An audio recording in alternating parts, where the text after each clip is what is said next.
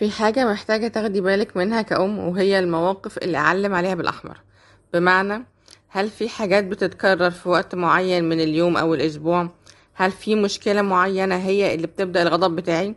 أو موقف أو نشاط معين لما بيحصل هو اللي بيطلع حتة الغضب بتاعي مع ولادي زي الإحساس بالتعب والإرهاق ده من العوامل المشهورة لزيادة الإحساس بالغضب.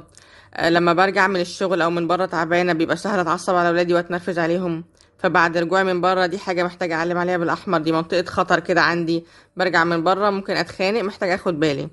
حاجة تانية الصبح بدري وقت الصحيان لكل العيلة. دي منطقة خطر. بجهز الفطار وجهز الولاد وجوزي عشان ننزل كلنا. الشغل والمدرسة. الدوشة بتاعت الصبح وأصحيهم ويلبسوا. ممكن ده بيوترني ويخليني أتنفس بسرعة. فخناقة الصبح دي محتاجة أعلم عليها بالأحمر. حاجة كمان ممكن إحساسي بخيبة الأمل من ولادي. اني مثلا بقارنهم بأطفال تانيين وأحس هو ليه عيالي مش كده؟ ليه عيالي مش هاديين أو شطار أو أي حاجة كان نفسي تبقى موجودة في ولادي؟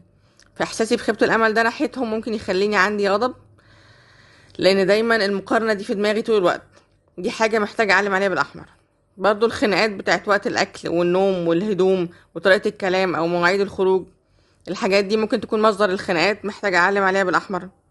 المصدر المشهور للغضب هو إنه حد يقاطعني أبقى بعمل حاجة وبركز في شغلي أو في حاجة مهمة ولادي يجي يزعجوني ويقطعوني أو بتكلم في التليفون أو قاعدة بتكلم في حاجة مهمة مع حد.